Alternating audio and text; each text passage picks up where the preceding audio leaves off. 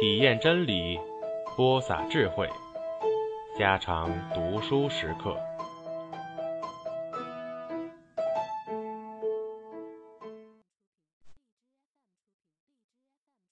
十五，大佬坐了那只新游船向下河走去了，留下挪送二老在家。老船夫方面还以为上次歌声既归二老唱的，在此后几个日子里自然还会听到那种歌声。一到了晚间，就故意从别样事情上促翠翠注意夜晚的歌声。两人吃完饭，坐在屋里，因屋前滨水，长脚蚊子一到黄昏就嗡嗡的叫着。翠翠便把蒿艾束成的烟包点燃，向屋中角鱼各处晃着，驱逐蚊子。晃了一阵，估计全屋子里以为蒿艾烟气熏透了，才搁到床前地上去，再坐在小板凳上来听祖父说话。从一些故事上，慢慢的谈到了唱歌。祖父话说的很妙。祖父到后发问道：“翠翠，梦里的歌可以使你爬上高崖去摘那虎耳草。”若当真有谁来在对溪高崖上为你唱歌，你怎么样？祖父把话当笑话说着的。翠翠也边当笑话答着：“有人唱歌，我就听下去；他唱多久，我也听多久。唱三年六个月呢？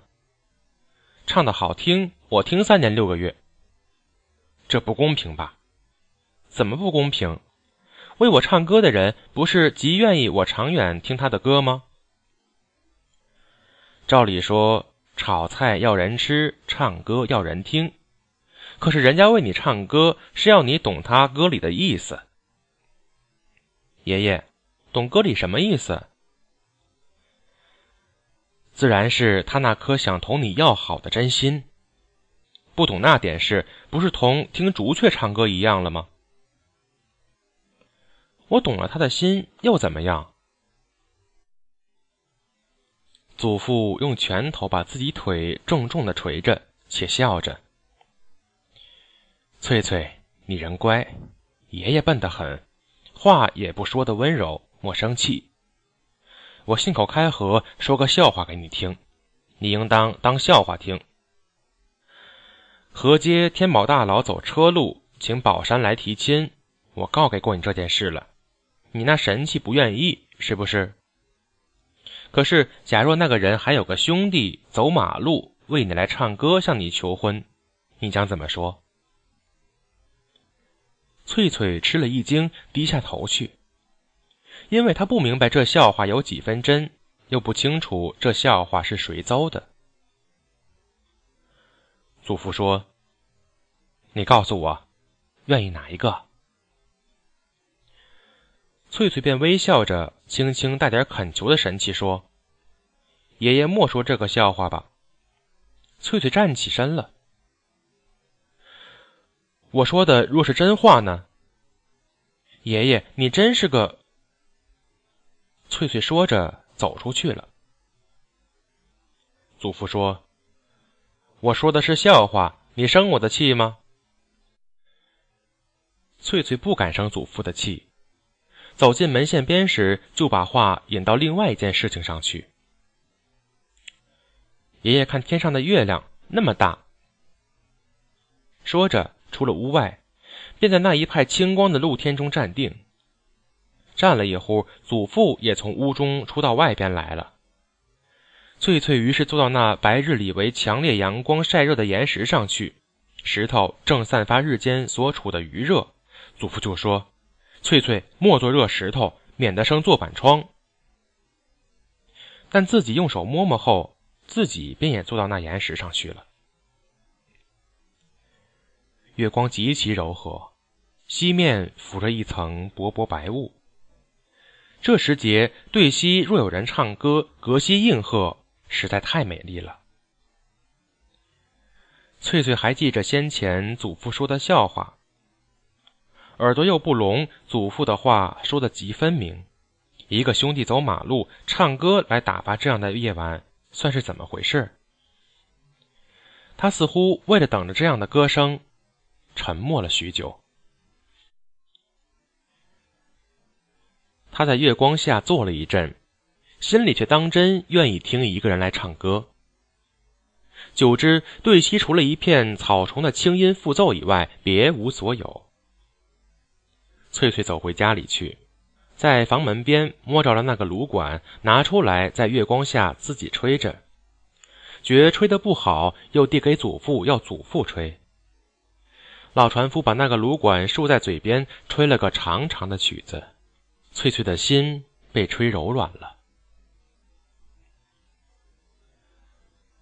翠翠依傍祖父坐着，问祖父：“爷爷，谁是第一个做这个小管子的人？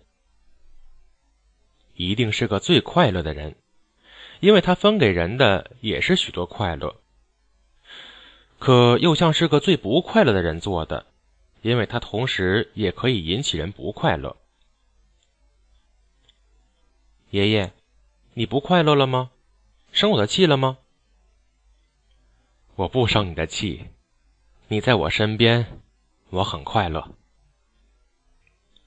我万一跑了呢？你不会离开爷爷的。万一有这种事，爷爷你怎么样？万一有这种事，我就驾了这只渡船去找你。翠翠吃的笑了。凤滩瓷滩不为凶，下面还有绕基龙，绕基龙也容易下。清浪滩浪如乌大，爷爷，你渡船也能下凤滩、瓷滩、清浪滩吗？那些地方的水，你不是说过像疯子吗？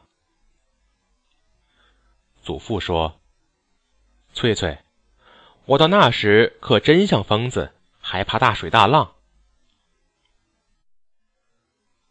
翠翠俨然极认真的想了一下，就说：“爷爷，我一定不走。可是你会不会走？你会不会被一个人抓到别处去？”祖父不作声了。他想到被死亡抓走那一类事情。老船夫打量着自己被死亡抓走以后的情形，痴痴地看着南天角上一颗星子，心想：七月八月天上方有流星，人也会在七月八月死去吧。又想起白日在河街上同大佬谈话的经过。想起中寨人陪嫁的那座碾房，想起二老，想起一大堆事情，心中有点乱。翠翠忽然说：“爷爷，你唱个歌给我听听，好不好？”祖父唱了十个歌，翠翠傍在祖父身边，闭着眼睛听下去。等到祖父不作声时，翠翠自言自语说。我又摘了一把虎耳草了。祖父所唱的歌，正是那晚上听来的歌。